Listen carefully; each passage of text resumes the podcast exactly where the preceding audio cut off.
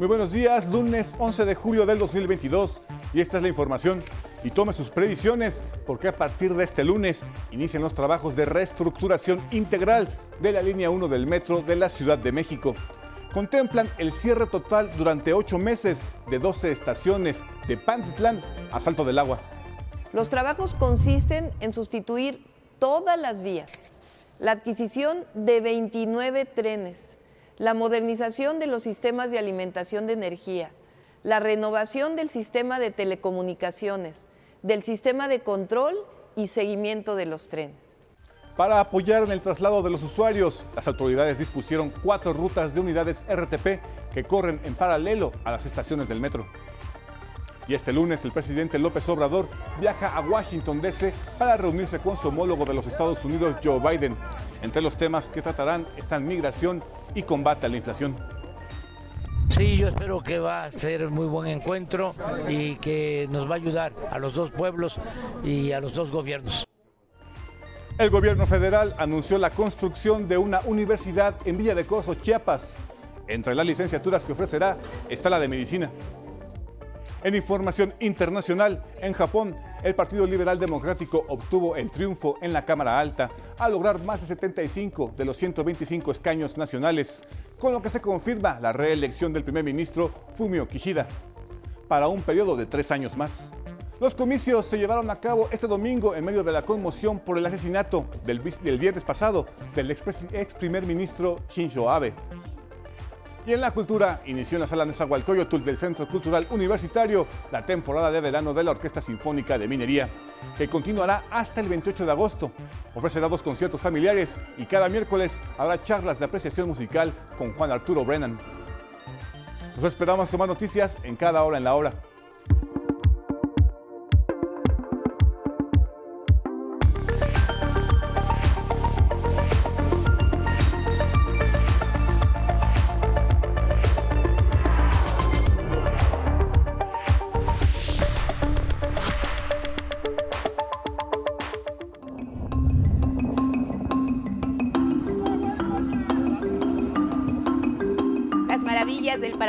Los integrantes de este equipo se lanzan al vuelo desde el atardecer hasta el monte Asmar. Las imágenes han dado la vuelta al mundo, sobre todo por la hermosura del paisaje que vemos en pantalla. La naturaleza, todo lo que da. Impactantes las zonas del Medio Oriente, donde además está el fondo de esta, la capital de Kurdistán iraquí. El monte Asmar es una de las cinco cúspides que rodean la ciudad de Solimania, cerca de la frontera entre Irak e Irán. Un punto sí de conflicto, pero que no deja de ser bello, de atraer turistas y de dar esperanza por un futuro mejor en esa convulsa zona del mundo.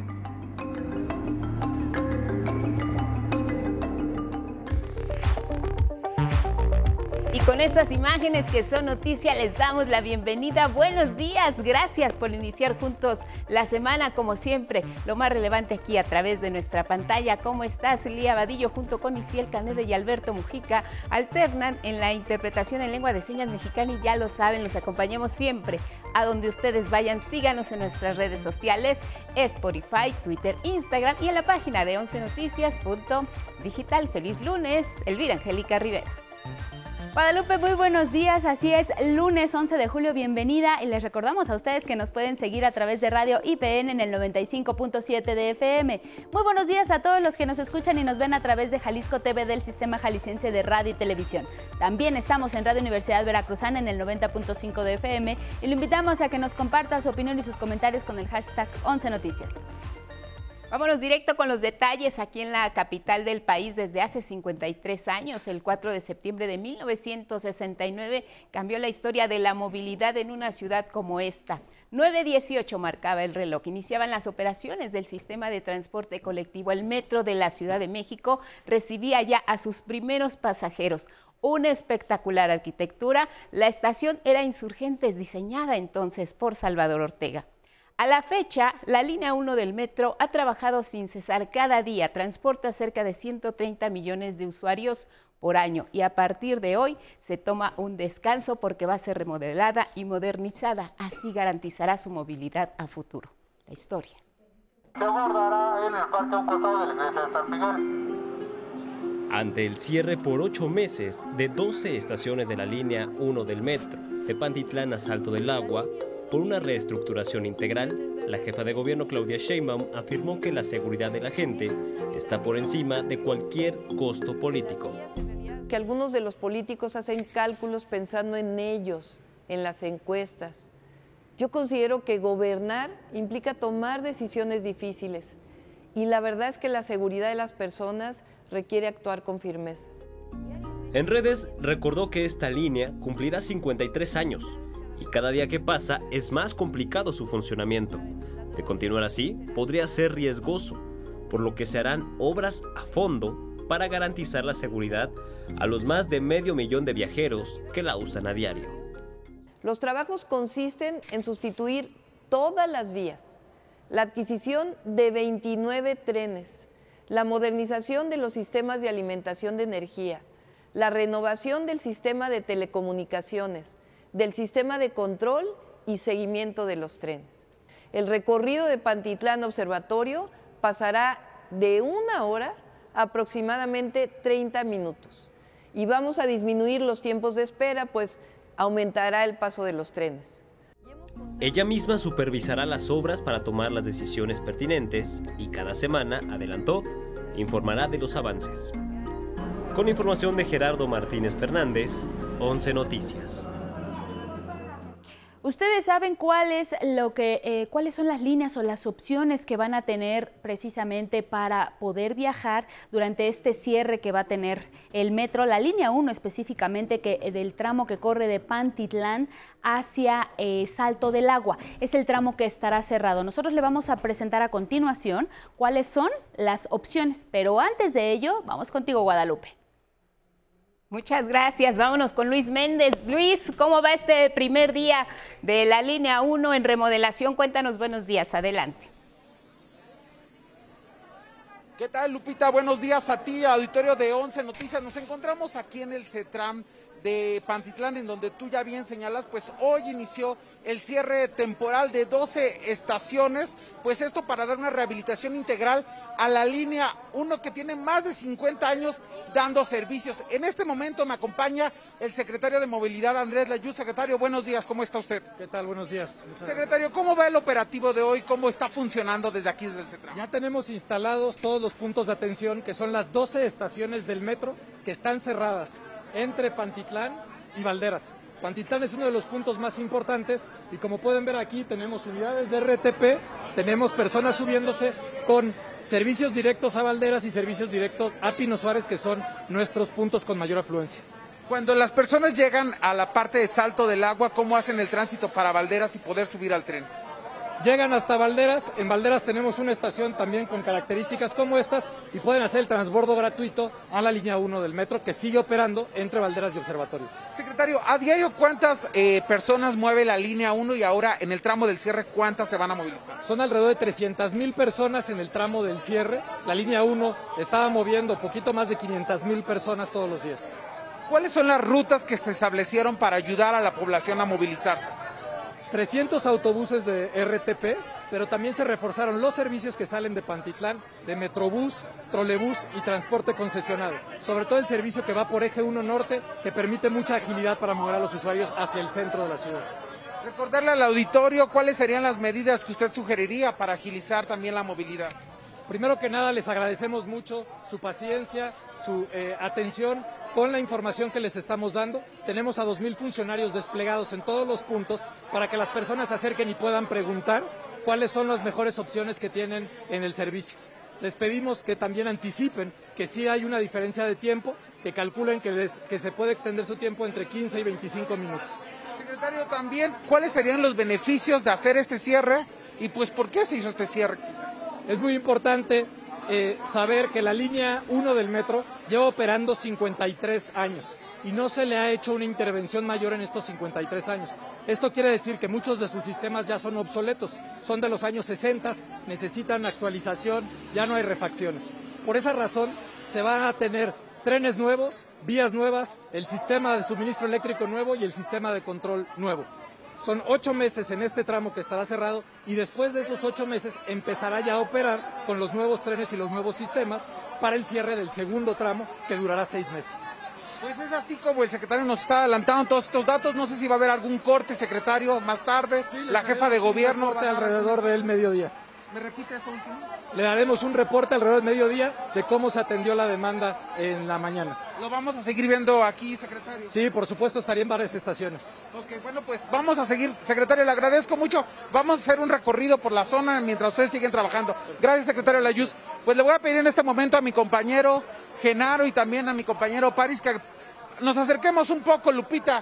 Vas a ver tú las imágenes en este momento de cómo las personas pues están subiendo a estos RTP, la red de transporte público que sale desde Pantitlán hasta el metro Valderas. De ahí, cuando las personas llegan a Valderas, el metro ya está funcionando en dirección observatorio, también de manera inversa, es decir, de observatorio a Valderas, el servicio sí se está garantizando y ya una vez que salen de Valderas, pues para dirigirse hacia Pantitlán está este servicio de RTP Vamos a platicar un poquito brevemente con los usuarios para ver cómo están viendo el servicio del día de hoy. Vamos a acercarnos, ustedes podrán ver que bueno, pues se usa el cubrebocas y se están esperando para tener el servicio. Vamos a platicar un poquito, la gente anda apurada, algunos están conociendo, pero vamos a preguntarles a ver qué nos responden. ¿Qué tal, señor? Buenos días, ¿cómo se encuentra usted? Bien, buenos días. ¿Me puede compartir su nombre, por favor? Henry Domínguez. ¿Hacia dónde se dirige usted? Hacia Talpan, zona de hospitales. ¿Cómo está viendo el servicio el día de hoy? Pues es el primer día, a ver qué tal, a ver a qué hora llegamos al trabajo. Regularmente, ¿cuánto tiempo se hace usted de aquí a su trabajo? Ah, pues de mi casa ah, ya son dos horas. Eh, ahorita se supone que en 30 minutos tengo que estar en Pino Suárez. A ver. ¿Usted sabe el motivo de por qué está cerrándose la línea 1? sí, por mantenimiento. ¿Qué piensa al respecto? Pues espero que quede bien. Muy amable por su testimonio. Gracias. Pues es así, Lupita, compañeras, miren, vamos a platicar con otra persona, como podrán ver. Hay toda una red de funcionarios. Ya el secretario de Movilidad nos decía que son más de dos mil funcionarios los que están. Aquí vamos, eh, Genaro, le voy a pedir a mi compañero que caminemos un poquito más para que ustedes vean que hay varios eh, camiones de RTP dando este servicio. Aquí hay algunos funcionarios, incluso, eh, Genaro, si pudieras enfocar, hay elementos de la Guardia Nacional brindando el servicio y apoyando a la gente que puede, que está buscando llegar a este punto del centro de la Ciudad de México. Están con altavoces, están guiando el camino y pues aquí avanza de alguna manera en Pantitlán la circulación. Muy bien, Luis, solamente te preguntaría brevemente si nos puedes decir eh, las paradas, dónde serían y se van a esperar a que los camiones se llenen o estarán saliendo conforme ya no haya gente en fila. Sí, el servicio de transporte de RTP Lupita cuenta con cuatro tramos que son alternativos en la línea 1. El primer tramo cuenta con un servicio de paradas desde Pantitlán hasta Valderas y se va parando conforme en cada estación. Hay otro tramo, el tramo 2, que eh, tiene dos paradas que no, digamos que no van a, no van a ser paradas en estas, que es Candelaria, eh, y hay otro tipo de tramo que es el punto 3. En este momento, Lupita, para no equivocarme, te voy a comentar que son cuatro tramos de ruta los que están eh, funcionando y que se han difundido por las redes sociales para que la gente pueda conocerlo. Nosotros pues vamos a estar informándoles puntualmente cuáles son estos cuatro tramos, Lupita, pero es muy importante que también la gente sepa que hay otros servicios alternativos que está poniendo a disposición de los ciudadanos y las ciudadanas el gobierno capitalino como es el Metrobús, también el trolebús que está funcionando en una línea alterna para personas que se dirigen a otros puntos de la Ciudad de México, Lupita. Pues completísimo el reporte, ya está orientado el público del 11 sobre lo que tiene que hacer si utiliza este medio de transporte esta mañana de la línea 1. Gracias Luis, pendientes de la información y buenos días. Gracias Lupita, buenos días a ti y al auditorio. Seguimos reportando con las imágenes de mi compañero Genaro y de París. Buenos días. Saludos a Genaro también y al equipo de Canal 11. Tenemos más noticias, Elvira Angélica Rivera. Así es, nos vamos con otros asuntos porque el presidente Andrés Manuel López Obrador estuvo de gira de trabajo en Chiapas. Ahí dio a conocer la creación de una obra que cambiará el destino de esa región. También habló sobre lo que espera de su reunión con el presidente estadounidense Joe Biden. Cindy Cerda nos informa. Desde Villa de Corzo, Chiapas, el presidente López Obrador explicó lo que espera de su segundo encuentro con Joe Biden, su homólogo estadounidense. Y vamos a tratar distintos asuntos, migración, eh, cómo enfrentar el problema inflacionario en México y en Estados Unidos y otros temas de interés para las dos naciones. ¿Espera buenos acuerdos, presidente? Sí, yo espero que va a ser muy buen encuentro y que nos va a ayudar a los dos pueblos y a los dos gobiernos. Luego de tres días de gira por el estado de Chiapas, donde inauguró 14 sucursales del Banco del Bienestar, el presidente hizo otro anuncio importante para la región. Ante la carencia de médicos especialistas en el país, Villa de Corso tendrá una nueva universidad para formar, entre otros profesionistas, a médicos. De una vez, pues, les voy a responder. Va a haber una universidad aquí. Todas las escuelas que sean necesarias. Todas. Para eso es el presupuesto. Lo recibieron con batucada y marimba.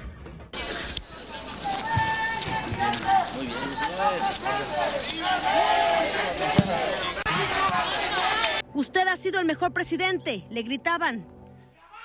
Han habido tres grandes presidentes de México, los mejores. No. El mejor presidente de México fue Benito Juárez García. Yo voy siguiendo ese ejemplo.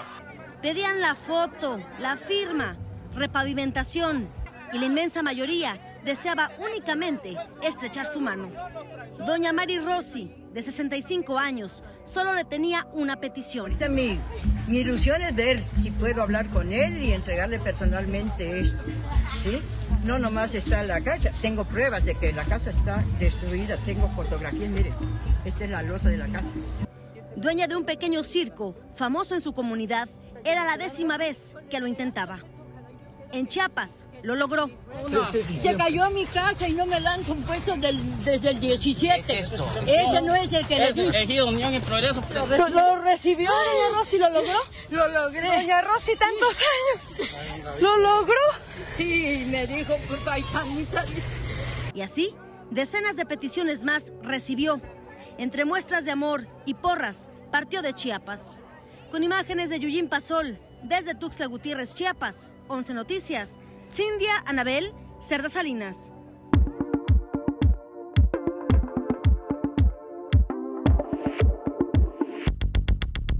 Muy buenos días, ahora vamos con la información deportiva e iniciamos con el deporte blanco. Nadie puede en tierra inglesa con Novak Djokovic. Este domingo, por cuarta ocasión consecutiva y séptima de su carrera, el serbio conquistó el torneo de Wimbledon tras vencer tres sets a uno en la gran final al australiano Nick Kyrgios. No le tuvo un arranque lento, cayó en el primer set, pero supo imponer su experiencia y dominar el juego para así sumar su Grand Slam número 21, con el que ya supera a Roger Federer y se coloca a uno del líder mundial, Rafael Nadal. Sin embargo, esta victoria del serbio será absolutamente intrascendente para su posicionamiento en la clasificación mundial. El veto del torneo a los tenistas rusos y bielorrusos a consecuencia de la guerra en Ucrania llevó a la ATP a no contabilizar los puntos ganados en este Grand Slam y que los del año anterior se pierdan. Y para colmo de males, la negativa de Djokovic a vacunarse impedirá que participe en el US Open. Así las cosas, Djokovic se encuentra en un lejano séptimo lugar, en tanto el ruso Medvedev encabeza el listado, seguido de Alexander Zverev y Rafa Nadal en tercero. Y en la Fórmula 1, este domingo fue un mal día para el mexicano Sergio El Checo Pérez en el Gran Premio de Austria. Abandonó la carrera debido a un contacto en el arranque con el monoplaza de George Russell de la escudería Mercedes. También el español Carlos Sainz de Ferrari tuvo la misma suerte. Un fallo del motor provocó que su coche se incendiara. Checo pasa del segundo al tercer puesto en el campeonato de pilotos. Charles Leclerc de Ferrari conquistó la bandera a cuadros a pesar de fallas en el acelerador.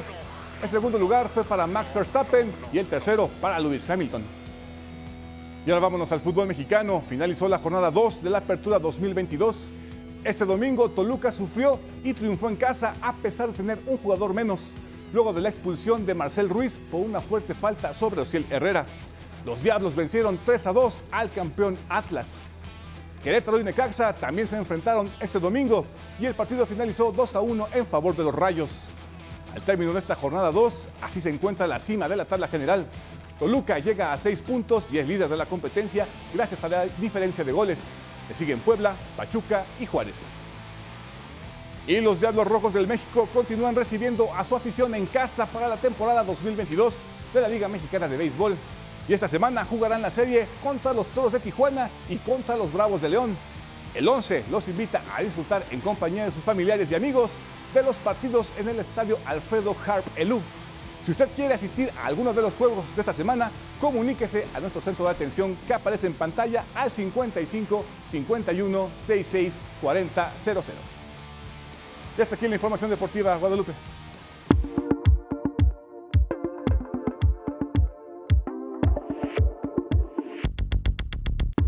Primeras planas esta mañana de lunes. Iniciamos con lo que dice Milenio. López Gatel denuncia acoso de farmacéuticas para imponer vacunas. Fue una entrevista del subsecretario donde rechaza presiones y amaga con redirigir el gasto cercano a 2 mil millones de dólares. Admite que no es claro si habrá otra ronda nacional de inmunización. Vámonos a revisar otro de los diarios esta mañana. Cómo se presenta la jornada. Su nota de 8 migración. Tema medular en la cita entre AMLO y Biden. Mañana martes la segunda reunión frente a frente en la Casa Blanca. Y cerramos nuestra revisión de la prensa con la portada. La principal, atender a jóvenes es prioridad, lo que dice el Heraldo. Palabras de la jefa de gobierno, Claudia Sheinbaum. Una pausa y regresamos. Fraudes en el Infonavit. Prevéngase, le contamos al volver.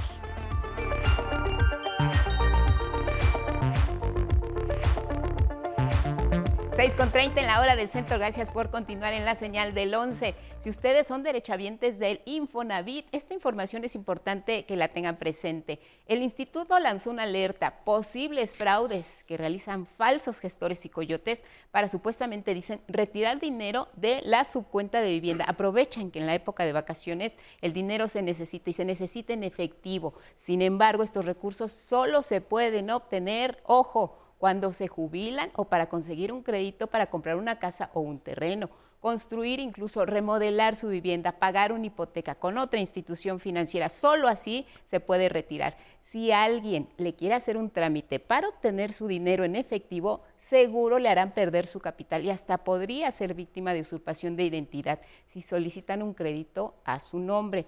Tengan mucho cuidado, si necesitan información consulten la página portalmx.infonavit.org.mx. Y bueno, la Secretaría de Salud lanzó una convocatoria para el Premio Nacional de Acción Voluntaria y Solidaria 2022. Sus objetivos, en qué consisten y cómo serán galardonados es Gerardo Martínez Fernández. Continúa vigente la convocatoria que lanzó en junio pasado el gobierno federal a través de la Secretaría de Salud para el Premio de Acción Voluntaria y Solidaria 2022, cuyo fin es apoyar, motivar e impulsar a personas o grupos que hacen trabajo en beneficio de sus comunidades sin esperar nada a cambio. Cada quien con su acción comunitaria vamos contribuyendo a que las cosas vayan mejorando sin esperar nada a cambio en términos económicos.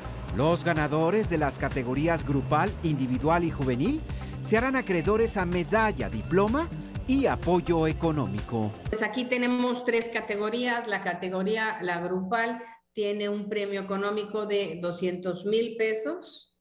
La categoría individual tiene un premio económico de 100 mil pesos y la categoría juvenil también tiene un premio económico de 100 mil pesos. Para las categorías grupal e individual se requiere más de cinco años de labor voluntaria y solidaria continua no remunerada, comprobable en territorio nacional y para la juvenil es necesario tres años de servicio. Las postulaciones se pueden presentar a través de la página del Premio Nacional de Acción Voluntaria y Solidaria 2022. El jurado estará integrado por personal de instituciones como Canal 11, Instituto Nacional de Migración, Protección Civil, la UNAM, la Universidad Autónoma Metropolitana, y el Instituto Politécnico Nacional, entre otros.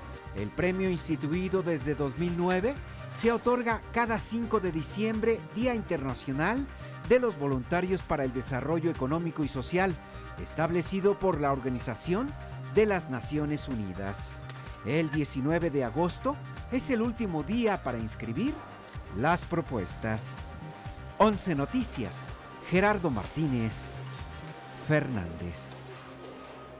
Y mire, la Comisión Nacional del Agua, la CONAGUA, prevé que para este 2022 la llamada canícula podría presentarse en el noreste del país, también en costas de Chiapas, Guerrero, Michoacán y Oaxaca, y con menor intensidad en el centro. La Ciudad de México, el Estado de México, Guanajuato, Hidalgo, Morelos, Puebla, Querétaro y Tlaxcala, así como en Campeche, Quintana Roo, Veracruz, Tabasco y Yucatán. Hay que recordar que la canícula es un fenómeno climático caracterizado por la disminución de lluvias, calentamiento del aire y cielo despejado durante julio y agosto, especialmente en las regiones del centro, oriente y sur de nuestro país. Miren otros asuntos convocados por la Conferencia del Episcopado Mexicano. Se realizó en México la jornada de oración por la paz, la justicia y la reconciliación. Esto en memoria de todos los sacerdotes y religiosos asesinados en el país y por todas las víctimas de la violencia. Es lo que expuso el arzobispo de Puebla, Víctor Sánchez. No más violencia en nuestro país. Hemos dicho los obispos, no más violencia en nuestro país. Todo esto por los acontecimientos de Chihuahua, pero esos son unos números más de la estadística. Son miles y miles y miles de muertos por la violencia, miles y miles de desaparecidos, de feminicidios. En varias localidades del país también se realizaron jornadas de oración. En la Ciudad de México una oración se predicó en la Estela de Luz. Desde aquí nos unimos a la oración que en muchos lugares del país se realizan en las iglesias y en las plazas. El asesinato de nuestros misioneros jesuitas en la Sierra Tarahumara, Javier Campos y Joaquín Mora, junto con el laico Pedro, nos están abriendo una puerta para la paz.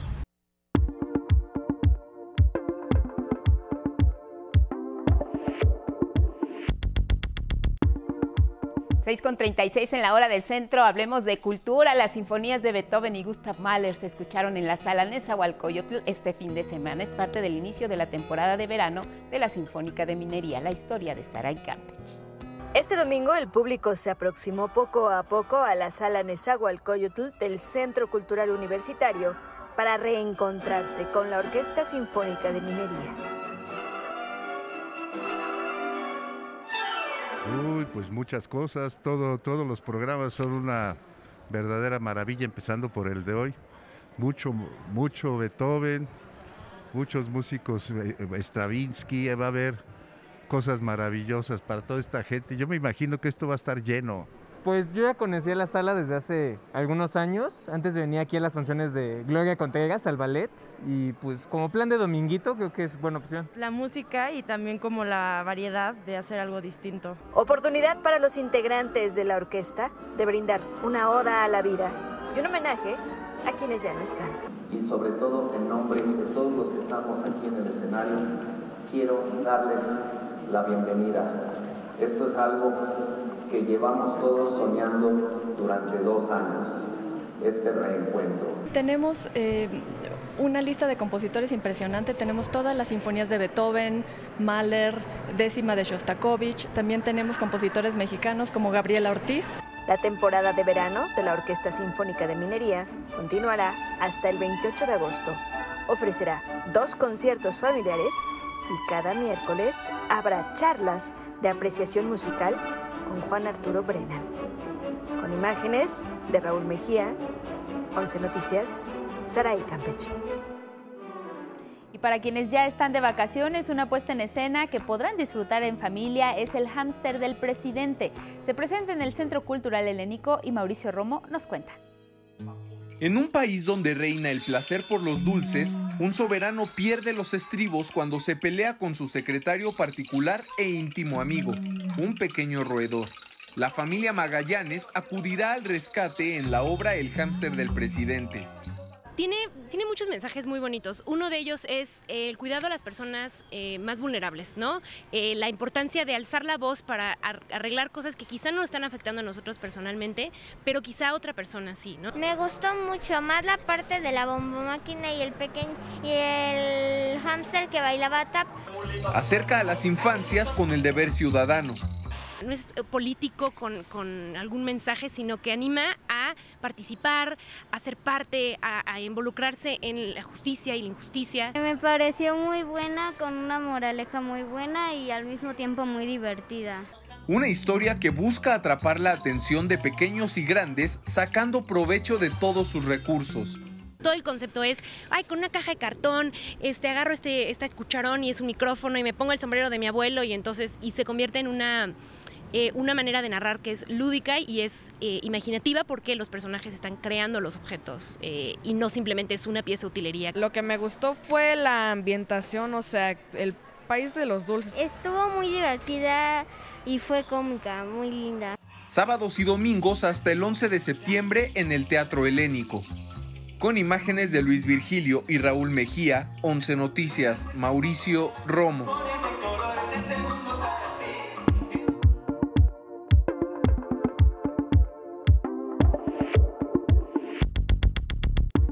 Muy buenos días la información de ciencia en el inmenso territorio de Argentina. No todos son malas noticias económicas. La paleontología vuelve a darle al país sudamericano una enorme, en este caso, una feroz alegría a la historia. En una región al norte de la Patagonia, paleontólogos argentinos descubrieron los restos fósiles de uno de los depredadores más grandes de la Tierra.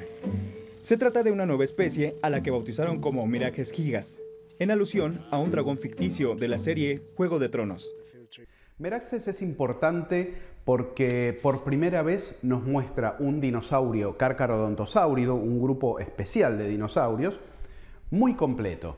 Tan completo que conocemos todo el brazo, hasta con los mínimos dedos, todo el pie, eh, la longitud de la cabeza, tenemos muchísima información y esto nunca había pasado hasta el momento. De acuerdo con los expertos, este ejemplar pudo haber medido 11 metros de largo y pesar hasta 4 toneladas. Contaba con una enorme cabeza de más de un metro, cubierta de protuberancias y crestas. Sin embargo, sus brazos eran sumamente pequeños y débiles, pues apenas alcanzaban los 60 centímetros. De los 11 metros que medía, 11, 12 metros aproximadamente, tenemos representado prácticamente todo el cráneo, nos falta solamente la mandíbula, eh, los brazos completos, las piernas completas. Tenemos tanta información que por primera vez podemos arriesgarnos, por ejemplo, a calcular el tamaño del cráneo de otros carcarodontosáuridos, porque tenemos las proporciones completas. Estos animales vivieron durante el Cretácico, hace 100 millones de años, y de acuerdo con los investigadores, sus pequeñas extremidades anteriores pudieron darle ciertas ventajas de supervivencia. Meraxes tiene una cuota extra en el dedo segundo, o sea, el dedo interno de la pata, la garra mide el doble que las otras garras. Eso nos indica que era un arma de caza. El hallazgo fue publicado en la revista Current Biology y destaca como uno de los esqueletos más completos de un carnívoro gigante. Con información de Alejandro García Moreno, 11 Noticias. Ahora hablemos del uso de la tecnología en nuestro país, que es cada vez mayor, pero ¿cuáles son sus características? Aquí le comparto algunos de los datos más recientes. Son usuarios de Internet 84.1 millones de mexicanos y 88.2 millones cuentan con teléfonos celulares. Así lo reveló la encuesta nacional sobre disponibilidad y uso de tecnologías de la información en los hogares 2021, publicada por el INEGI en colaboración con la Secretaría de Infraestructura, Comunicaciones y Transportes y el Instituto Federal de Telecomunicaciones. Según el documento, 78.3% de las personas que utilizan Internet están en zonas urbanas. Solo el 50% de los habitantes de zonas rurales tienen acceso a esta tecnología. Los celulares inteligentes destacan como el medio preferido para conectarnos a Internet, pues 96% de los mexicanos los utilizan. Le siguen la computadora portátil con 33.7%. Y en tercer lugar, figuran las pantallas con acceso a Internet, que usan 22.2% de los mexicanos para conectarse. Un fenómeno interesante de la encuesta revela que disminuyó 5% el número de personas que se conectan a la red a través de una computadora pero las principales actividades de estos usuarios son labores escolares con 54.9%, actividades laborales 42% y capacitación 30.6%. La encuesta también reveló que 71.5 millones de personas de 6 años o más consumen en promedio 2.4 horas diarias de televisión abierta, destacando programas de noticias, las películas y telenovelas. Además, 41 millones de personas escuchan programas de radio durante dos horas y media y 8 de cada 10 radioescuchas prefieren programas de entretenimiento. 11 Noticias, Alejandro García Moreno. Así la información de ciencia.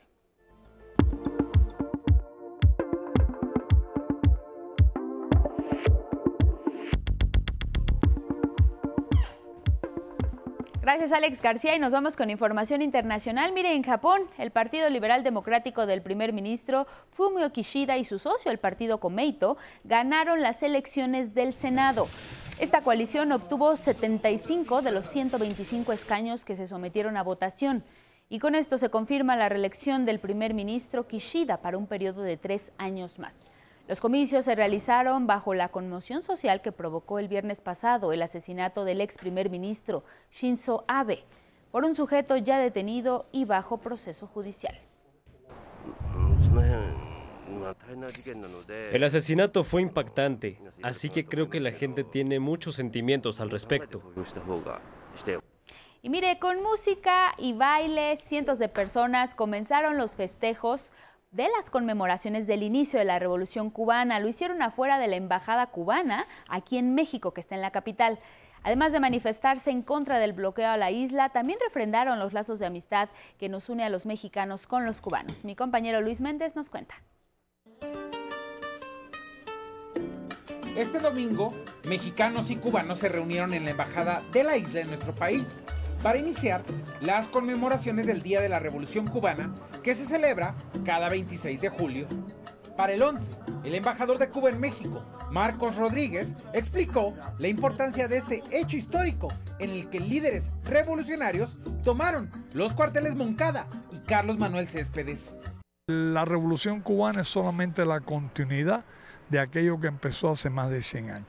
Y el 26 de julio es el momento del motor es el momento en que Fidel Castro, el Che, Raúl, junto a un grupo de valientes, se enfrentaron a la dictadura por primera vez. En el Festival Cultural sonó la salsa, las letras de Silvio Rodríguez, los poemas de Nicolás Guillén y las exigencias. Ese bloqueo que exigimos levantar y que ahora se hizo, al contrario del mundo entero, se hizo más duro y más impacto durante la pandemia. Y con eso el pueblo cubano se ha levantado como siempre lo ha hecho. Usted está al tanto de las vacunas que hemos logrado contra la COVID-19, la vacuna Abdala. Activistas, políticos, artistas y ciudadanas acudieron para mostrar su apoyo.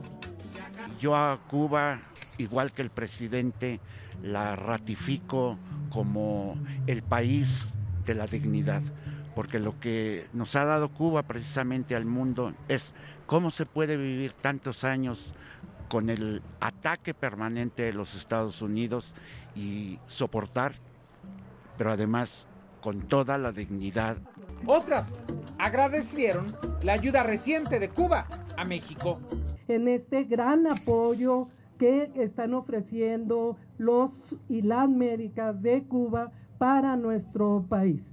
Queremos entonces señalar nuestro agradecimiento por esta eh, acción por este proceso que realmente engrandece la relación, la coordinación, la solidaridad entre nuestros países. Al final, a miles de kilómetros de distancia de Cuba, apareció un pequeño salón de baile como homenaje donde resonó la esencia cubana.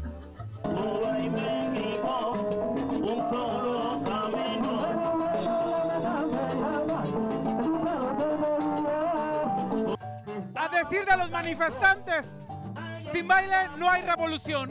Y en las afueras de la Embajada de Cuba en México, la exigencia histórica se mantiene. Fin al bloqueo de la isla. Con imágenes de Eduardo Zamudio, 11 Noticias, Luis A. Méndez.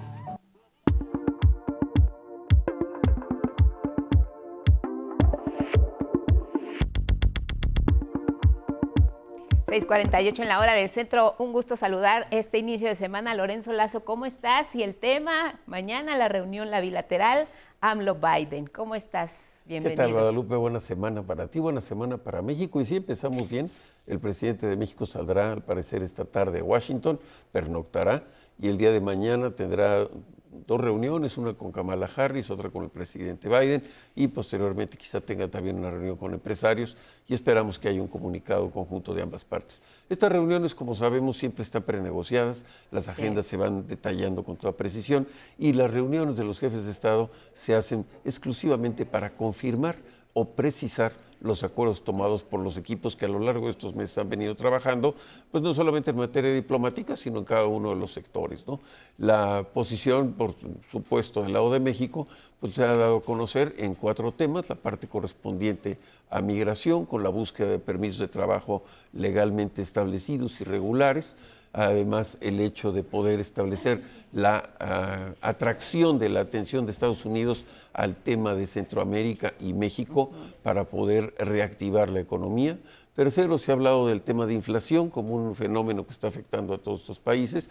Y cuarto, pues existen ya la necesidad que el pasado primero de julio se cumplieron dos años de la firma del TEMEC, del Tratado de Comercio México-Canadá-Estados Unidos, y que existen reclamos por parte de algunas empresas estadounidenses en materia de certidumbre jurídica y sobre todo de seguridad. ¿no? Entonces, estos temas vienen, están dentro de la agenda. Está, por supuesto, el tema de drogas y armas que eh, lamentablemente afecta a ambos países. Y el tema de inmigración, pues vemos por una parte las condiciones que pide el, el presidente de México acerca de, se ha hablado de 300 mil permisos de los cuales 150 mil serían para México y 150 mil para eh, Centroamérica.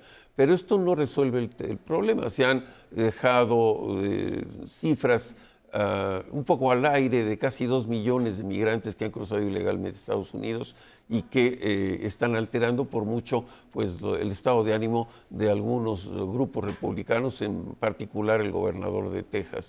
Por otra parte, lo que vemos es una situación donde Estados Unidos ha venido reduciendo su eh, tasa de crecimiento de la población. En el año 2021 se tuvo el 0,1% de crecimiento de la población. Es la tasa de crecimiento más baja de los 246 años de independencia que tiene ese país.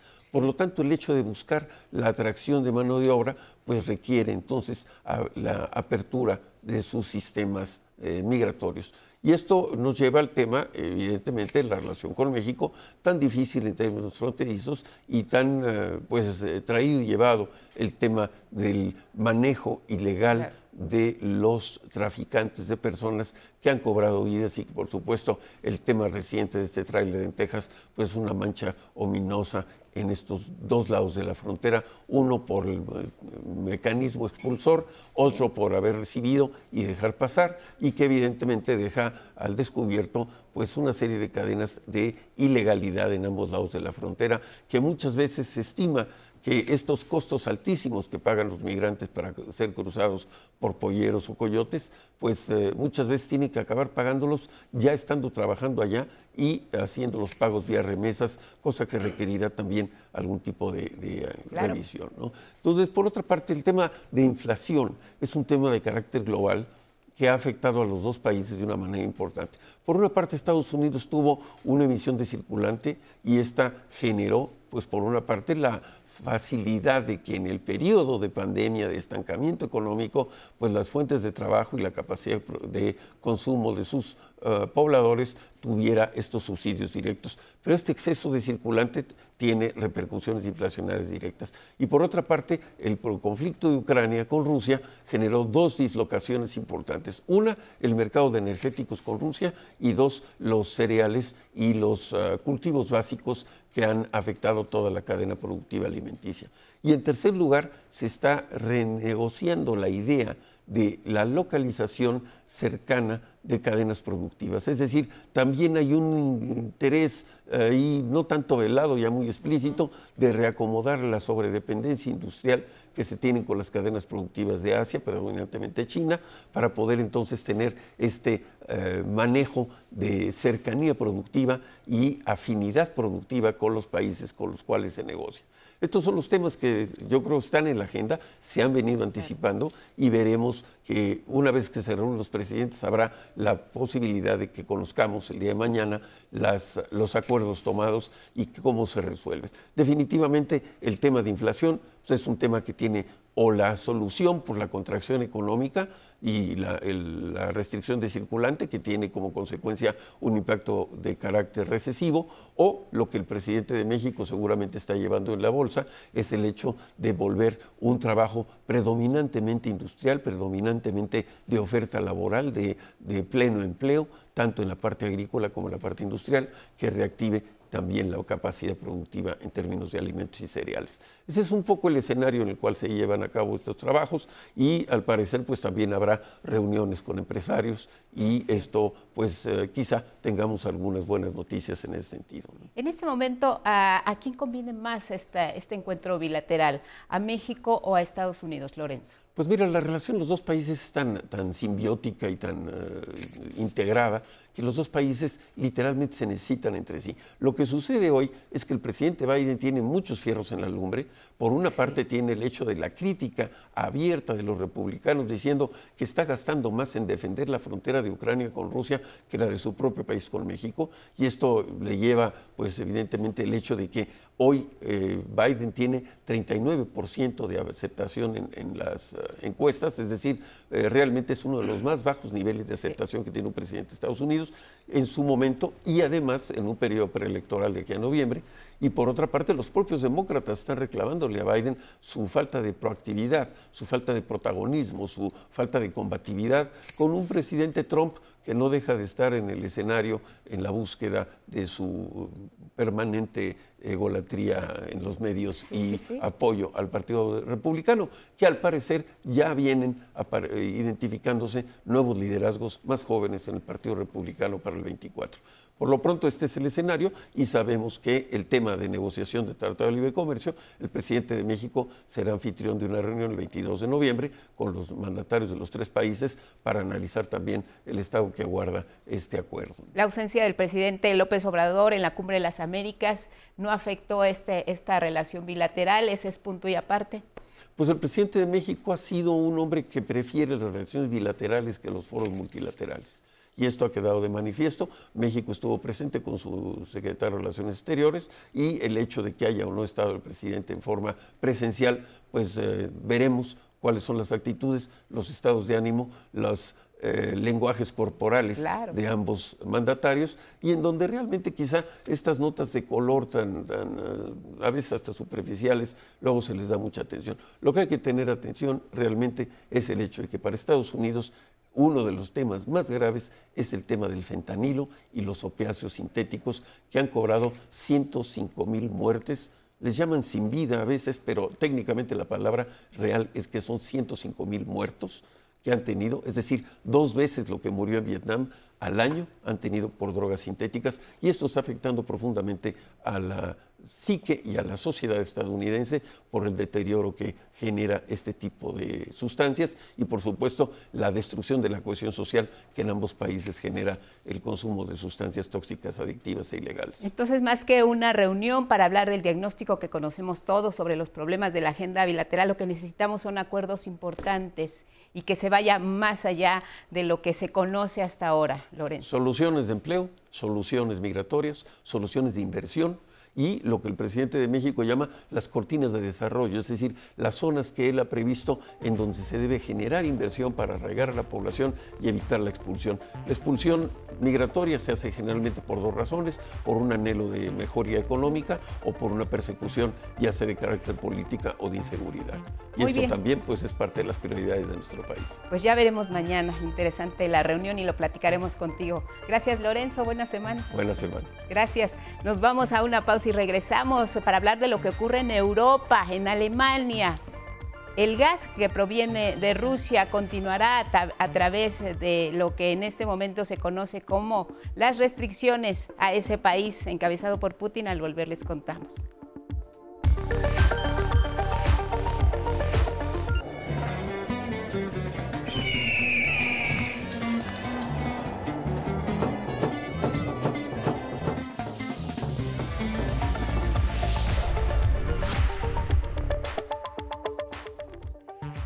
Información en cada hora en la hora.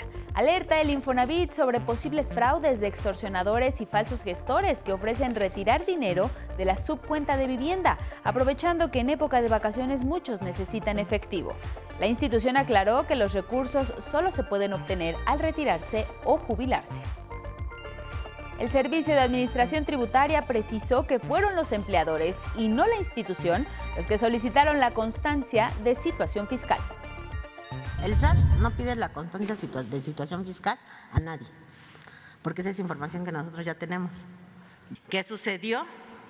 Que la mayoría de, los, de las personas que tienen sueldos y salarios no conocen el código fiscal que tienen registrado en el SAT.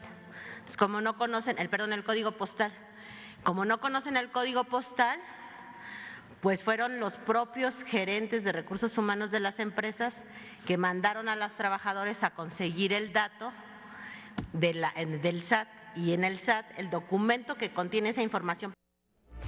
Murió el genocida Luis Echeverría Álvarez, expresidente de México de 1970 a 1976 autor intelectual de las masacres de 1968 y 1971, de una política de aniquilamiento contra movimientos opositores en las ciudades y el campo, a los que obligaron a tomar las armas.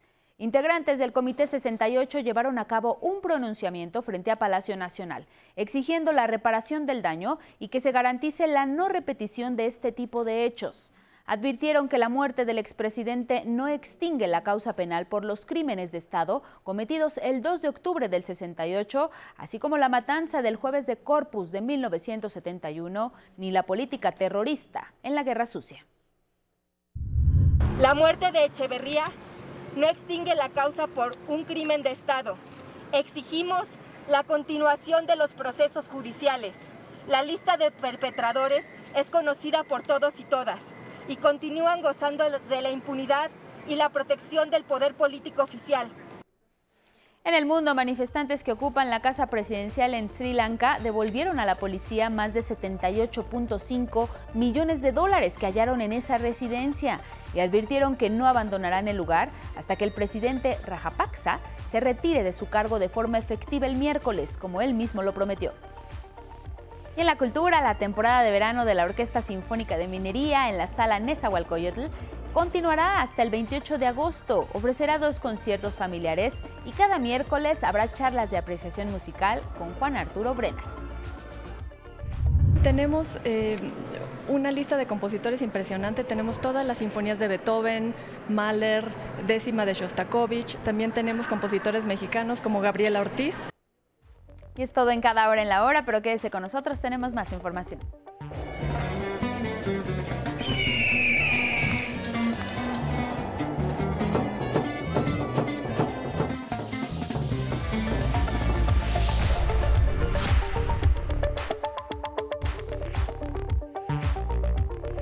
Las 6 con 4 en el Pacífico. Buenos días a esta región del país. Gracias por continuar en la señal del 11. Nos enlazamos ahora con José Navarro, periodista de la Doche Le Vamos a conversar sobre otros temas, entre otros temas, sobre la reducción de gas que quiere implementar Rusia Alemania, una amenaza que el gasoducto Nord Stream 2 ya no surta a ese país. Las consecuencias, ¿cuáles serían? ¿Cómo estás, José? Adelante, buenas tardes para ti. Hola, ¿qué tal, Guadalupe?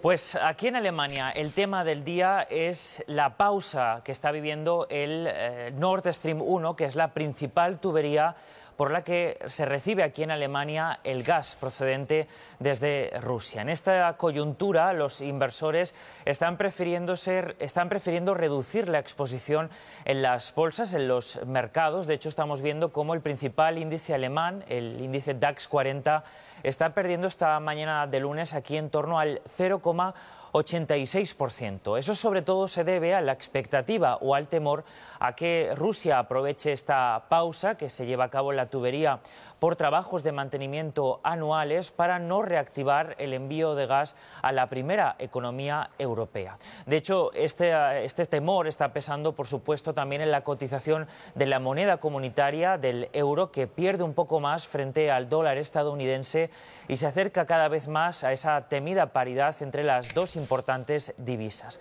Una de las razones, además, es porque ni el gobierno alemán ni la Agencia Federal de Redes Eléctricas aquí en Alemania pueden asegurar cuándo o si realmente después de estos 10 días de mantenimiento, de trabajos de mantenimiento, la tubería Nord Stream 1 se reactivaría. Hay que recordar que en el caso de que el gas ruso no siga fluyendo por esa tubería, las consecuencias económicas para Alemania serían bastante, bastante graves.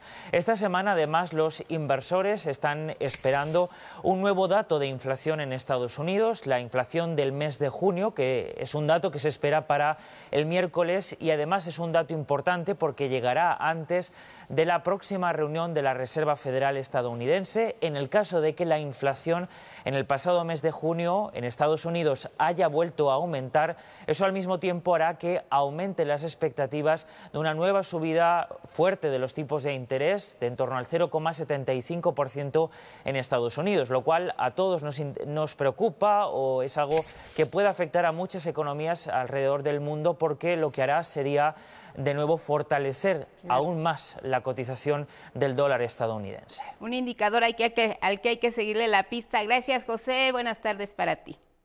Gracias, Guadalupe. Estamos pendientes de todos estos temas. Les mando un saludo desde Frankfurt. Hasta la próxima semana. Un abrazo de vuelta, gracias José. Y miren, temas nacionales, específicamente de la capital del país, para los usuarios de la línea 1 del metro. Muy temprano les presentamos las condiciones en que va a operar a partir de hoy esta línea. Inició su proceso de restauración y modernización integral. Mi compañero que está presente, estuvo presente en estos días, fue Gerardo Martínez Fernández y él nos presenta cuáles las opciones eh, de movilidad para este tramo. Vamos a ver. Esta es la corrida que va a dirección a Observatorio.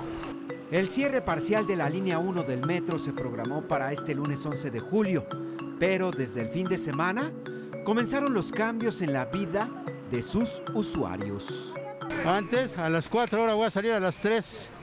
A las 3. Vivo hasta Canal de Chalco, hasta Chalco. 45 minutos. Ahorita. Ah, ajá. Antes me hacía media hora. O sea que nos vamos a tener que parar más temprano. Sí, definitivamente. En efecto, a partir de este lunes permanecerá cerrada la línea rosa de Pantitlán a Salto del Agua y viceversa. Don José tiene 42 años de chofer y cree que todo estará bien. ¿Cuál es su pronóstico para este lunes? Un caos, esperemos que salga todo bien. Angélica también maneja una unidad. Trata de orientar. Pues eh, desesperados porque no saben para dónde vamos a ir, este se les orienta lo más que se puede. Para evitar confusiones, el gobierno citadino trazó cuatro rutas de unidades RTP. Corren en paralelo a las estaciones del metro. La primera es de Pantitlán a Valderas y hará paradas en todas las estaciones. La segunda también será de Pantitlán a Valderas, pero esta no hará parada en San Lázaro ni Candelaria. La tercera saldrá de Pantitlán a Pino Suárez y hará parada en todas las estaciones afectadas. Y la cuarta saldrá del metro Zaragoza a Valderas y no hará paradas en San Lázaro ni en Candelaria. Eugenia y Juan se sienten despistados, mientras se adaptan a su nuevo recorrido.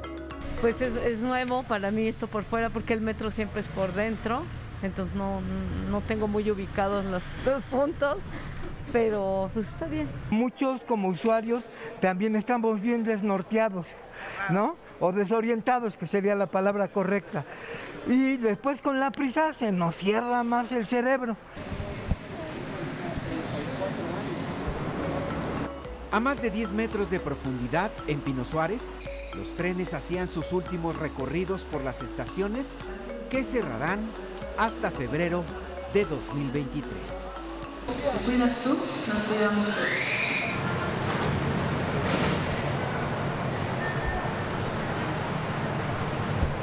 Las autoridades del sistema de transporte colectivo Metro recomiendan a toda la población usuaria de la línea 1 del metro que por favor a partir de este lunes traten de salir por lo menos entre 20 y 30 minutos antes de lo acostumbrado. En las imágenes, Luis Virgilio, 11 Noticias. Gerardo Martínez Fernández. En otros asuntos, después de tanta confusión e inconformidad por la constancia de situación fiscal que hizo que miles de personas hicieran largas filas en las oficinas tributarias, se determinó que fueron los empleadores, se informó más bien que fueron los empleadores quienes solicitaron este documento y no la dependencia. El SAT no pide la constancia de situación fiscal a nadie, porque esa es información que nosotros ya tenemos. ¿Qué sucedió? Que la mayoría de, los, de las personas que tienen sueldos y salarios no conocen el código fiscal que tienen registrado en el SAT. Como no conocen, el perdón, el código postal, como no conocen el código postal, pues fueron los propios gerentes de recursos humanos de las empresas que mandaron a los trabajadores a conseguir el dato de la, del SAT y en el SAT el documento que contiene esa información, pero además tiene otra. La titular del SAT destacó que las empresas dejaron al último momento este asunto y por ello empezaron a condicionar a los empleados, una situación indebida. Ningún empleador puede condicionar el pago de un trabajo ya devengado por un trámite administrativo de ningún tipo.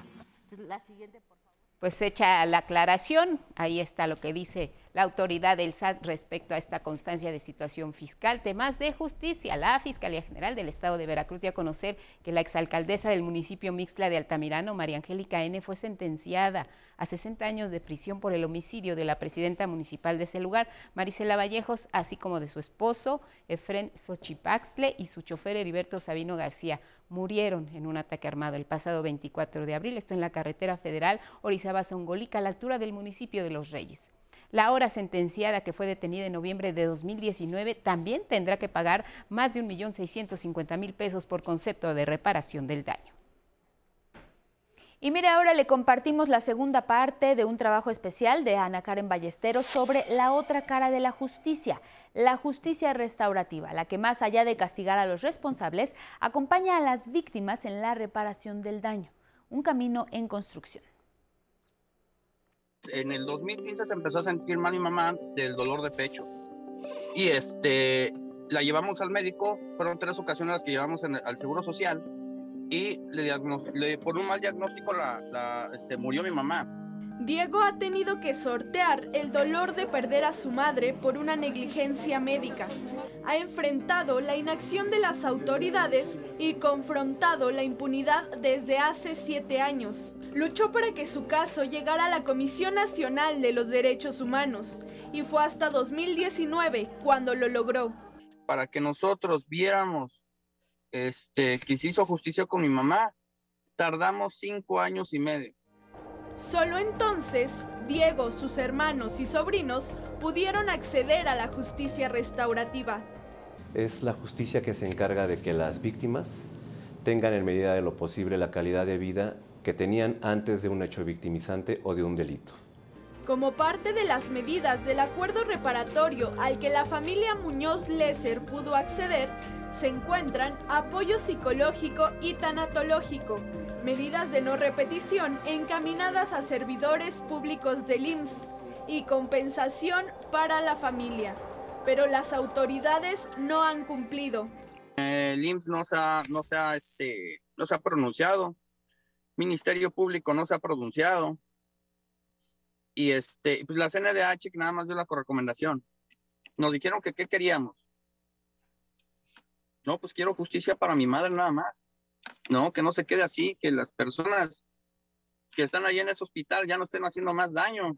A esto se enfrentan miles de personas que han sido víctimas de negligencia médica y también aquellas que han sufrido algún delito de alto impacto, como el homicidio, secuestro, trata de personas, entre otros. Cuando algún, alguna cláusula de un acuerdo reparatorio no se cumple, no puede eh, cerrarse el proceso penal. Pero ¿por qué es tan complicado para las víctimas acceder a la justicia? Los principales obstáculos sí tienen que ver con impunidad, desde luego, y con la corrupción.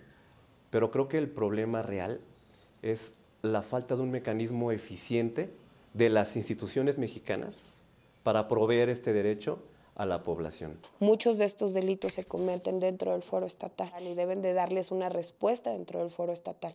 Lamentablemente, eh, cuando la Comisión Ejecutiva tiene conocimientos, suponiendo sin conceder un caso que tiene que ver con una recomendación en materia de derechos humanos por la CNDH, pues ya las víctimas pasaron por un vía crucis por una serie de instituciones que a lo mejor no les dieron respuesta de manera asertiva.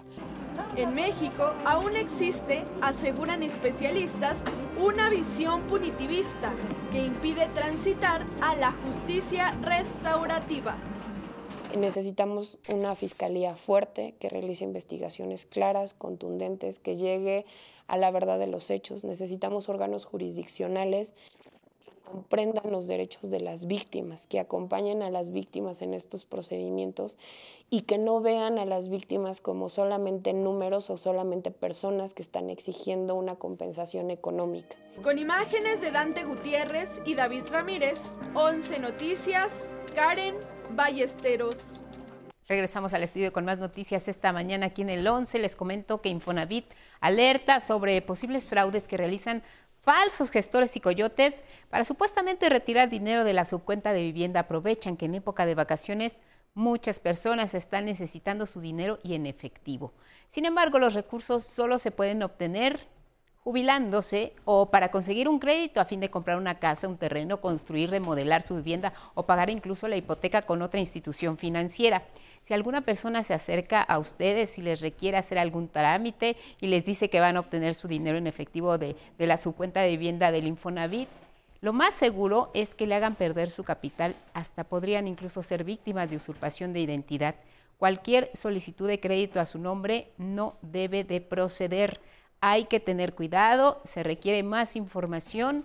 Lo invitamos a que consulten la página portalmx.infonavit.org.mx para que salga de dudas y no lo sorprenda.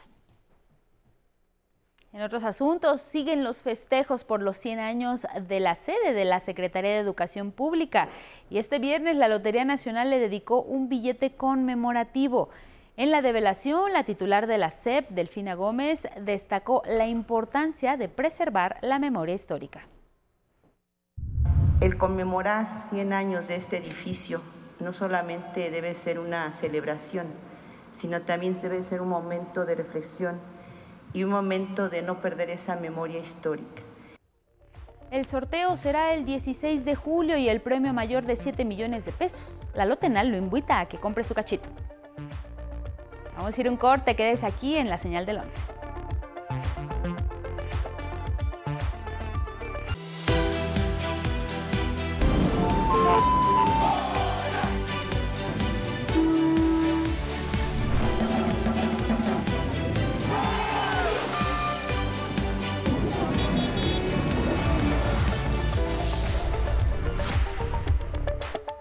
Muy buenos días, gracias por continuar con nosotros aquí en cada hora en la hora. Esta mañana en la conferencia matutina, el director del Instituto Nacional de Antropología e Historia, Diego Prieto, destacó los hallazgos en la ruta del tren Maya correspondientes a los tramos 1, 2, 3 y 4. Agregó que en los tramos 5 norte y sur aún no se ha realizado el rescate arqueológico debido a que la obra se encuentra detenida. Detalló que hasta el 10 de julio se han rescatado más de los 24 mil bienes inmuebles, más de 1.300 piezas de metales, cerámica y vasijas, 384 osamentas y se han mejorado 21 zonas arqueológicas. Y alerta el Infonavit sobre posibles fraudes de extorsionadores y falsos gestores que ofrecen retirar dinero de la subcuenta de vivienda, aprovechando que en época de vacaciones muchos necesitan efectivo. La institución aclaró que esos recursos solo se pueden obtener al retirarse o jubilarse. Y tome sus precauciones porque a partir de hoy iniciaron los trabajos de reestructuración integral de la línea 1 del metro de la Ciudad de México. Contemplan el cierre total durante ocho meses de 12 estaciones de Pantitlán a Salto del Agua. Los trabajos consisten en sustituir todas las vías, la adquisición de 29 trenes, la modernización de los sistemas de alimentación de energía, la renovación del sistema de telecomunicaciones, del sistema de control y seguimiento de los trenes. Con la finalidad de apoyar traslados de los usuarios, las autoridades de la Ciudad de México dispusieron cuatro rutas de autobuses RTP que corren en paralelo a las estaciones de la línea 1. En el mundo, un misil ruso dirigido a un edificio residencial ocasionó la muerte de 15 civiles en Ucrania. Desde el comienzo de la invasión militar rusa el 24 de febrero, 590 civiles han fallecido y más de 1.500 resultaron heridos solo en la región de Donetsk. Mi papá y yo resultamos afectados, caímos al pasillo. Mi padre resultó herido por fragmentos de vidrio. Y en la cultura, la temporada de verano de la Orquesta Sinfónica de Minería en la Sala Nezahualcóyotl continuará hasta el 28 de agosto. Ofrecerá dos conciertos familiares y cada miércoles habrá charlas de apreciación musical con Juan Arturo Brennan. Tenemos eh, una lista de compositores impresionante. Tenemos todas las sinfonías de Beethoven, Mahler, décima de Shostakovich. También tenemos compositores mexicanos como Gabriela Ortiz. Los esperamos con más noticias en cada hora en la hora. Oh,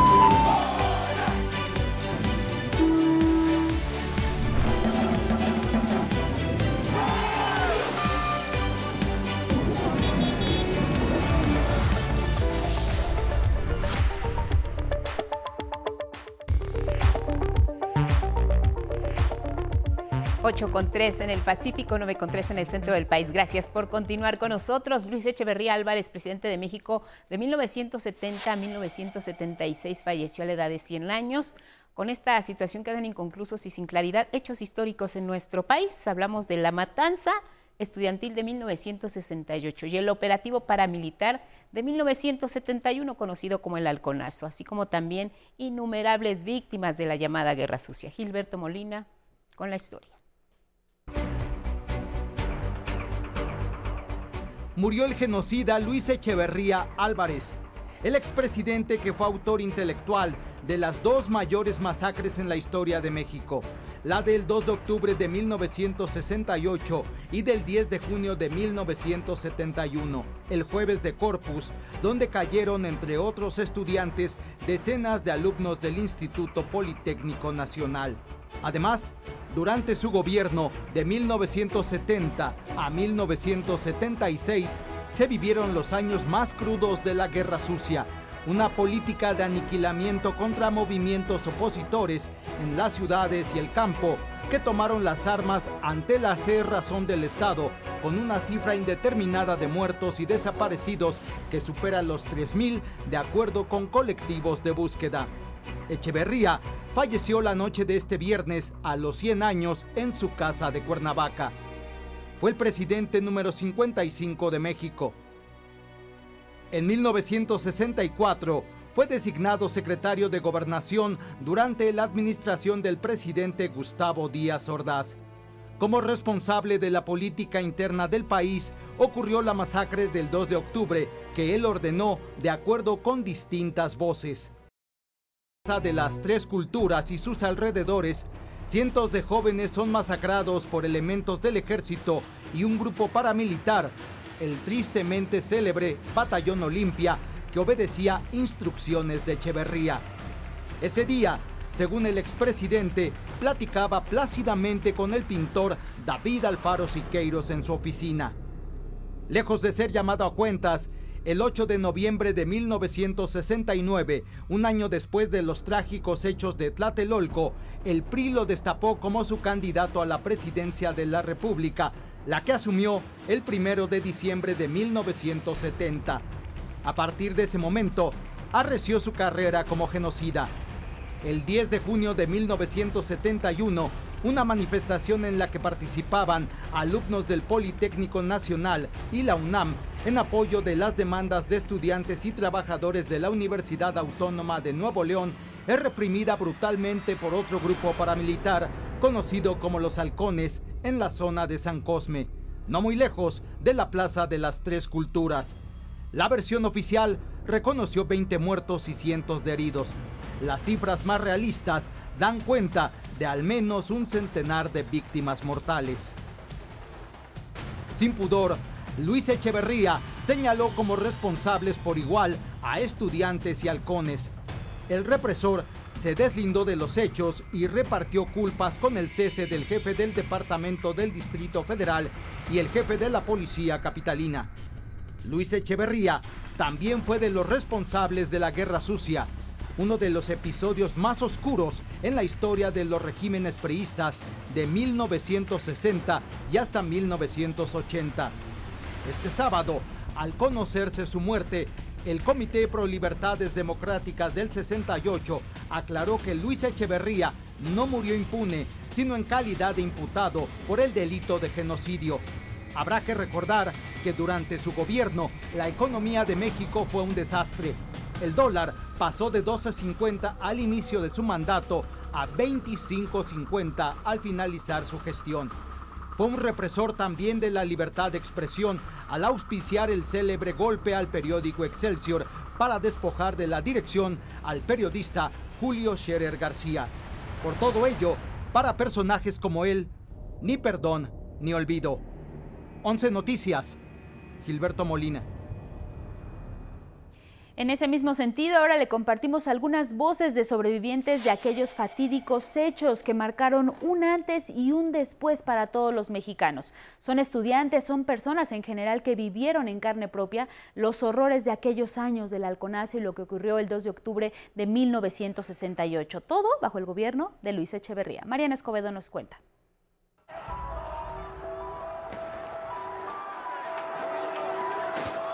Corrimos por la explanada y al tratar de cruzar por el estacionamiento que está en esta parte, eh, empezaron a disparar de las azoteas de la escuela. A él le dieron, íbamos agarrados de la mano, eh, me dio un tirón y al momento de caer, lo vi caer unos metros adelante de mí eh, con un balazo en, en el pecho. Josué Moreno Rendón tenía 20 años, acababa de egresar de la Nacional de Maestros y eh, había empezado ya su carrera como antropólogo en la Escuela Nacional de Antropología. Era eh, mi novio. yo estudiaba, era alumna de la Escuela Nacional de Maestros aquí.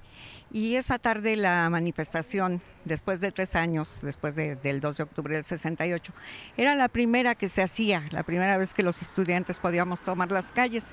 Corrimos por esta calle Iba yo corriendo porque iba ya con pánico porque me di cuenta que eran desde luego balas de a verdad y entonces una compañera eh, me detuvo del brazo y me dijo, ¿eres médico?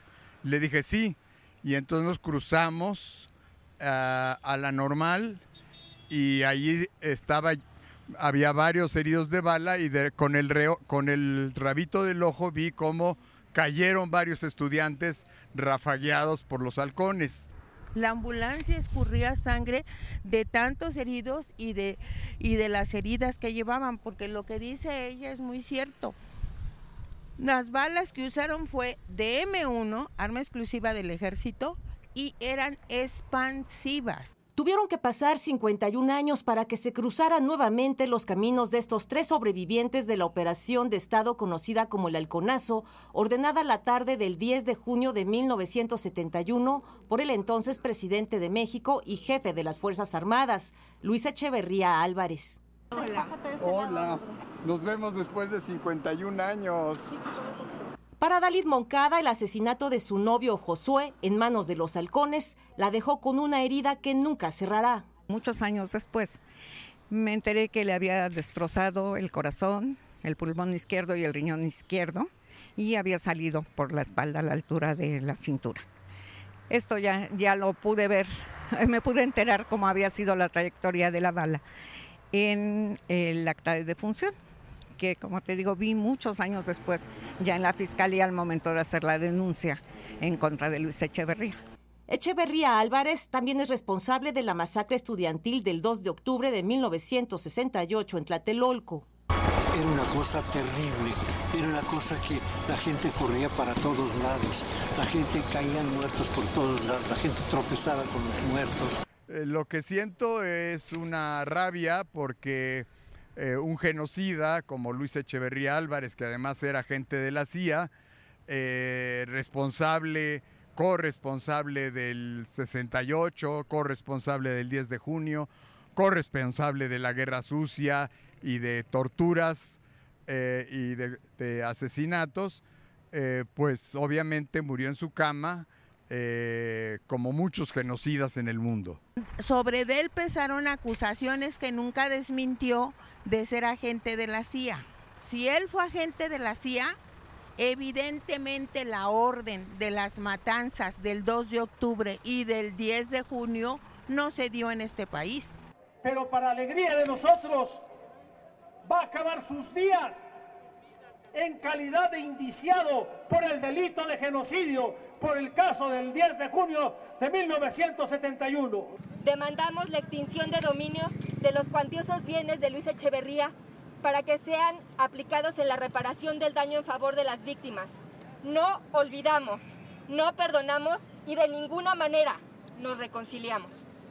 11 Noticias, Mariana Escobedo. Al respecto de la muerte de Echeverría Álvarez, integrantes del Comité 68 llevaron a cabo un pronunciamiento. Lo hicieron a las afueras de Palacio Nacional. Exigieron, como vimos, la reparación del daño y que se garantice la no repetición de este tipo de hechos. Advirtieron que la muerte del expresidente no extingue la causa penal por los crímenes de Estado cometidos el 2 de octubre del 68, tampoco la matanza del jueves de Corpus, ni la política terrorista en la guerra sucia. La muerte de Echeverría no extingue la causa por un crimen de Estado. Exigimos la continuación de los procesos judiciales. La lista de perpetradores es conocida por todos y todas y continúan gozando de la impunidad y la protección del poder político oficial. Exigimos una reforma al sistema judicial para que ningún crimen de Estado en contra del pueblo quede impune y jamás se vuelvan a cometer y recordaron que los crímenes de lesa humanidad no prescriben y además pidieron la extinción de dominio de los bienes de Luis Echeverría Álvarez. A través de la literatura y de imágenes quedaron plasmados los hechos violentos de aquella noche del 2 de octubre de 1968, particularmente en Tlatelolco. Mi compañero Miguel de la Cruz nos presenta la historia. El registro audiovisual del pasado ofrece la posibilidad de visualizar el rigor de la represión del Estado en tiempos priistas. Y la plaza fue literalmente rodeada por los cuatro lados, porque el edificio donde nosotros estábamos, ese tercer piso donde estaban los estudiantes, da la plaza. Y a cualquier parte a donde miráramos, veíamos llegar camiones y carros blindados.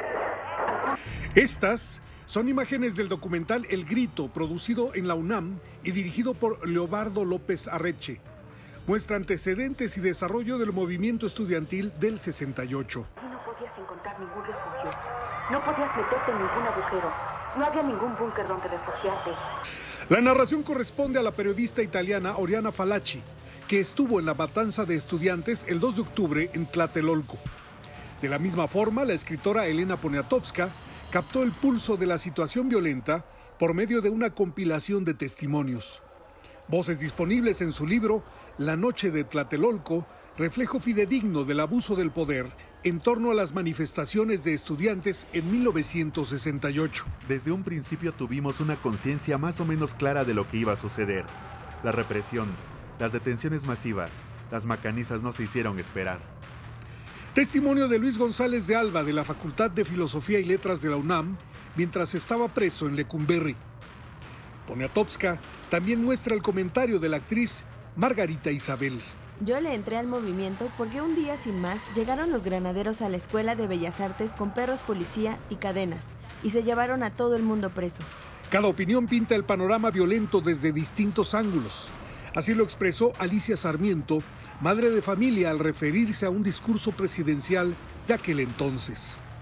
En vez de decir que el rencor no anida en su pecho y las ofensas no hacen mella, ¿no hubiera sido mejor hablarles a los estudiantes desde su balcón? El poder de la imagen, el sonido y la palabra, rescatado por el sentido periodístico de dos mujeres, fortalece la memoria para recordar siempre oscuros momentos del poder genocida de otros tiempos. 11 Noticias, Miguel de la Cruz. Y vamos a otros asuntos. Mi compañero Luis Méndez sigue de cerca cómo va este asunto de la gente que está utilizando el transporte alternativo con el cierre de la línea 1 de dos estaciones. Como vemos, Luis, pues sigue mucho movimiento. ¿Cómo estás? Cuéntanos nuevamente buenos días. ¿Qué tal, Lupita? Buenos días. Pues sí, seguimos aquí en la terminal de Pantitlán de la línea 1, que bueno, cerró tras 53 años de servicio en, en un gran tramo de 12 estaciones, esto para renovarla de manera integral, han asegurado las autoridades capitalinas y por ello hoy inició este operativo. Nos encontramos en la parte donde las personas abordan y hacen uso de camiones RTP para poder llegar de Pantitlán hasta Valderas. Hace unos momentos me comentabas, Lupita, me preguntabas por las rutas alternativas. Son cuatro rutas las que se establecieron en esos camiones de RTP. La primera va de Pantitlán a Valderas y en esas 12 estaciones hace paradas en todas. La segunda ruta es de Pantitlán a Valderas, pero no hacen paradas en San Lázaro y Candelaria. La tercera ruta es Pantitlán Pino Suárez y hace paradas en todas las estaciones. Mientras que hay una cuarta ruta que sale de Zaragoza a Valderas, pero no hace paradas en San Lázaro y Candelaria. Además, Lupita, bueno, pues están dando diversos servicios a los y las ciudadanas.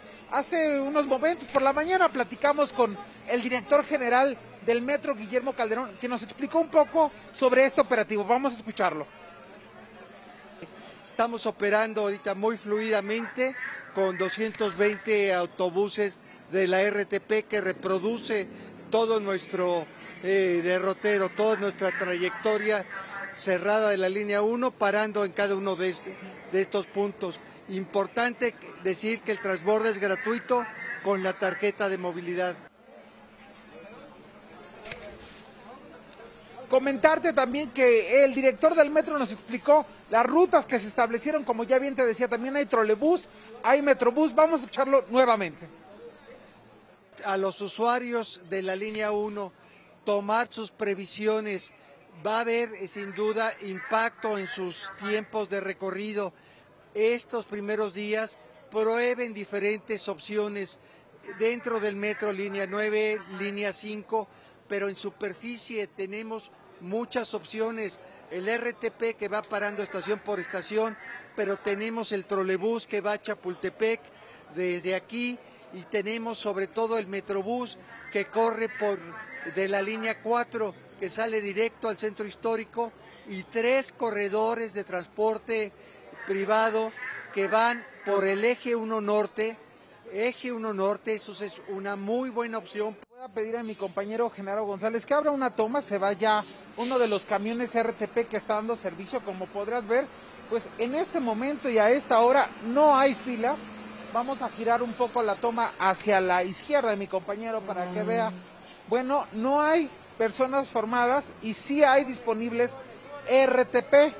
Comentarte que aquí están los funcionarios capitalinos de Secretaría de Gobierno, del Metro, de la Secretaría de Movilidad, entre otras dependencias, ayudando a la población para que suba al transporte que están aquí en los RTP. Vamos a preguntarle a uno de los funcionarios cómo va, cómo va este operativo, joven, cómo va avanzando. Muy bien, vamos ahí llevándola constante, el servicio es constante, están saliendo las unidades cada dos minutos, un minuto y pues no, no, no lo estamos tratando de llevar no tan llenos para que en Zaragoza vayan ahí subiendo y vemos, toda la línea. Vemos las indicaciones que se les da como el cubrebocas, la tarjeta de movilidad. ¿Las puedes decir por favor para el Claro, eh, el cubrebocas es muy importante.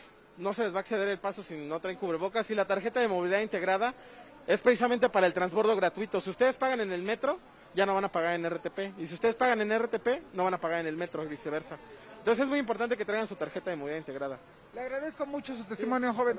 Pues Lupita, así es como están las cosas aquí en esta terminal de Pantitlán. Nosotros pues vamos a seguir reportando, Lupita. ¿Cómo Claro. ves? Pues mira, interesante lo que decía Luis en la entrevista que tuviste con el director del metro, que hay otras formas de movilidad. Está también que la gente, las personas utilicen precisamente el transporte subterráneo. Las líneas 9 te mencionaba, la línea 5 también te la mencionó. Y yo creo que bien señala él, son días de prueba y habrá que ver, los usuarios tendrán que ajustar su horario, sus rutas, eh, probar una y otra para saber cuál es la que más les conviene. Y mi duda, otra duda que tengo, Luis, es cuánto tiempo van a permanecer estas personas, este operativo que ayude, que oriente, que les diga hacia dónde tienen que tomar qué transporte, los que están permitidos en, en estaciones corridas, donde no para el transporte. ¿Se sabe hasta, hasta cuándo van a permanecer ahí eh, orientando a la, a la gente?